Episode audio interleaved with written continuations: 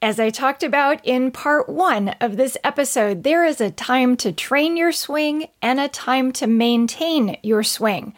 And there are different rules for each approach. But what should you do about playing when your swing is under construction? To help you avoid unnecessary frustration, in this episode, I share the five rules for a good round when you're in the midst of a swing change. She Talks Birdie is for you, the golf enthusiast who wants to discover how to play the game you love better, smarter, and more effortlessly. If that sounds like exactly what you need to take your game to the next level, then I'm so glad you stopped by. My name is Dr. Shannon Reese, and in each episode, we'll take a look behind the curtain in your mind to uncover the simple mindset strategies that will help you play great. Thanks for spending some time with me today. Now let's get started. Hello, and welcome to the podcast. If you're new here, this is part two of my lesson on how to get the most out of your next swing lesson with your coach. Be sure to start with episode 15 if you haven't listened to it yet. To quickly refresh your memory, when you're working on a swing change with your coach, you are in a training phase, which is very different than the mindset and approach you take to golf when you're in a maintenance phase. But most golfers aren't aware that their approach should be different. To be clear, you cannot be in both phases at the same time. You are either working on your swing or you're working to trust and play with the swing in the state it's in without constantly working on it. Problems occur when you get stuck in a habit of continually training and never transition back to learning how to play with the swing you have. When in a training phase, my best recommendation is that you spend the majority of your time on the range. It is a pressure free environment as compared to the course, and there are fewer distractions you have to deal with. To get the most out of your time on the range, you want to make sure that you're creating the right mental environment in which to learn. To guide you in the right direction, I shared five rules that you want to stick to in my last episode. They are number one, set aside time to train. Number two, embrace the growing pains. Number three, Lead with patience and a positive attitude. Number four, keep your goals small and incremental. And number five, be mindful of your position on the journey. You can gather some valuable feedback by test driving your swing change on the course from time to time while you're within a training phase. But just like on the range, you must create a solid environment in which to learn and grow without the pressure to score. You have to be all right making mistakes and setting your typical measures of success aside for something more aligned with training. I realize that may sound difficult when you are accustomed to gauging your success by your score, but it is possible and better when you take your swing to the course with a mindset that fits what it is you're working to change. That brings us to the five rules that will help you have a productive round while training your swing. Rule number one play with a training centered definition of success. While in the midst of a swing change, you cannot expect to measure your success on the course the same way you would when you aren't training your swing. This means that your score and current stat tracking needs to be set aside. Because your swing is in a state of flux, your score and statistics will likely be in a state of flux too. Therefore, it's necessary to define what success looks like in a different way. In my last Facebook Live Q&A, I did a deep dive on episode 15 and talked more about how to position yourself for success on the range. One important bonus tip was to connect with your swing coach to discuss the types of micro improvements you'll want to be looking for. Those are what you can use to shape a new training focused definition of success that you can take with you to the course. If you'd like to have access to the replay from that live Q&A, Be sure to use the link on my show notes page to access the private Facebook group. Using your score or even your on course statistics as your primary measures of success will only provide you with a limited picture of your performance. And while your swing is under construction, that feedback might not be accurate. Learning to look for other signs of progress within your process enables you to stay connected with the indicators over which you have direct control. Before heading to the course for your first time when you're in your next training phase, be sure to write down a few ways you can better measure your success and set the right expectations for your round. Rule number two focus on doing one thing well. During a training phase, there may be multiple small things you want to be working on in your swing at one time. As I mentioned in the last episode, it's better to focus on one thing at a time. The same approach is important when you choose to take your under construction swing to the course. There are many things you already need to focus on while playing. In an effort to keep your mind as free of clutter as possible, plan to focus on doing one thing well, one shot at a time for the entire round. For example, just being mindful of maintaining a good takeaway position would be a great singular focus. Avoid adding any other objective to your goal for the round.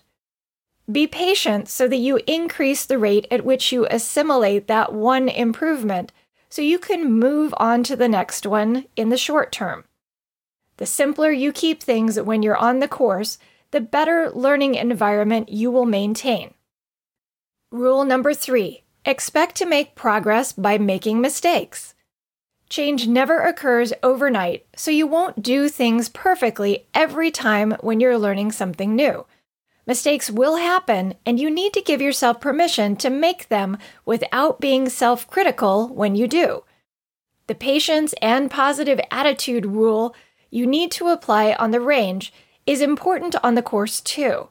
How you choose to respond to a miss will determine your rate of improvement. Part of being in a training phase includes analyzing your mechanics and considering what went wrong. But I don't want you to view your swing through an emotional or critical lens, rather, a constructive and objective one. The best way to evaluate any shot is to, number one, analyze how you executed the one mechanical aspect you're focused on. Number two, determine what, if anything, wasn't correct. And number three, reinforce the correction by slowly repeating the movement the right way before moving on. Remember that when you take your swing to the course for a test drive, the goal is to identify and work through the kinks. If you beat yourself up each time things don't go as you'd like, you will remain stuck right where you are. Rule number four be creative and flexible. When making a swing change, you have to fully accept that your game will change too. That's the point, after all. If you expect things to remain the same, then you are setting yourself up for a lot of frustration. A rigid approach to golf is an unsuccessful approach whether you're in a training phase or not.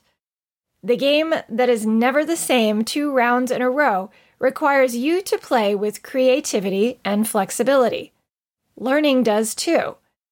I talked about the importance of both of these characteristics in episodes number 2 and number 9 in case you'd like to learn more.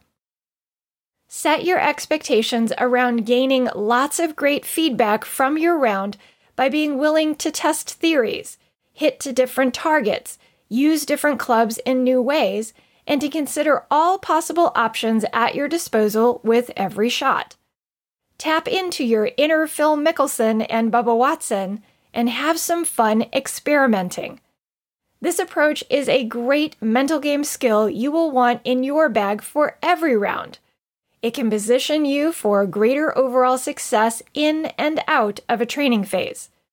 Because your game will ebb and flow, you need to mentally prepare yourself to do the same rather than fighting against that natural trend. Rule number five track your progress after every hole. Just because you won't be logging a stroke count on your scorecard after every hole doesn't mean there isn't something meaningful to track. Rule number two for your round tasks you with establishing your singular goal. You are playing with a purpose to do one thing as consistently well as you are currently able to do. Scoring yourself on that one thing can help you keep the momentum going during the round. But here's the important reminder when it comes to this rule you don't want to track how many times you don't succeed or the ratio of success to failure. I want you to make a point to learn from failure, but I don't want you to keep track of how many times you make mistakes. You can use your scorecard to note how many times you correctly executed your one thing once you complete the hole. If you did things right one or more times, then take a moment to celebrate those successes. If not, then take a moment to appreciate the fact that you gave it a good try and trust that you will find success on your next attempt. The key will be how well you proceed with a positive attitude centered on learning and growing. As with anything, the mindset you choose to practice and play with while you're in a training phase will determine your success. Make sure you take the time to embrace these five rules of play during a training phase so that you get the most out of your round if you choose to take your swing to the course. This formula will position you to progress through a training phase with fewer bumps and bruises and a lot more enjoyment. To recap, the five rules I want you to stick to on the course that will help you more easily make the changes you and your swing coach are working on are number one, play with a training centered definition of success. Measure your success in a way that focuses on the swing change you're trying to make as opposed to just thinking about your score. Number two, focus on doing one thing well. You and your swing coach need to prioritize the desired swing changes so you can focus on one thing at a time and keep mental clutter at bay on the course. Number three, expect to make progress by making mistakes. Give yourself permission to mess up without beating yourself up about it so that you are able to actually learn from your mistakes. Number four, be creative and flexible. Whether you're training or not, a creative and flexible approach is a must have skill in golf because the game is never the same day in and day out. And number five, track your progress after every hole. There's no value in keeping tabs on how many times you mess up. Make a point to maintain stats selectively around your successes so you can keep building on them. To help you implement the rules from this episode, I've created a cheat sheet for you that you can download for free by going to trainingforoptimalperformance.com forward slash 016. That's trainingforoptimalperformance.com forward slash 016. I recommend that you set your printer to print out a two sided version of this cheat sheet and that you take it with you to the course. On the first page of the cheat sheet, you will be guided to set your game plan for play. And on the second page, you will find the bullet point reminders of the five rules that I want you to keep top of mind during the round. The best way to hold yourself accountable is to check in on your adherence to the five rules on the cheat sheet following every hole. Score yourself on how many times you stayed on track. Remind yourself of the game plan and then move on to the next hole. If you have any questions about this episode, be sure to join me this coming Tuesday inside my Facebook group for my next live Q&A session at 11 a.m. Eastern Time where you can ask me anything. You will find the link to the private Facebook group on my show notes page at trainingforoptimalperformance.com forward slash 016. I look forward to the opportunity to help you further advance your mental game. Well, that's a wrap. Thanks for tuning in today. If you enjoyed this episode, please consider heading over to iTunes to leave me a review. It's the best way to support the podcast and enable me to keep providing you with the actionable content you need to play great. And if you haven't subscribed to the She Talks Birdie podcast, what are you waiting for? That'll guarantee you won't miss a single juicy episode. I'll be back soon. Remember that things start changing for the better on the outside when you start embracing the changes that must take place on the inside.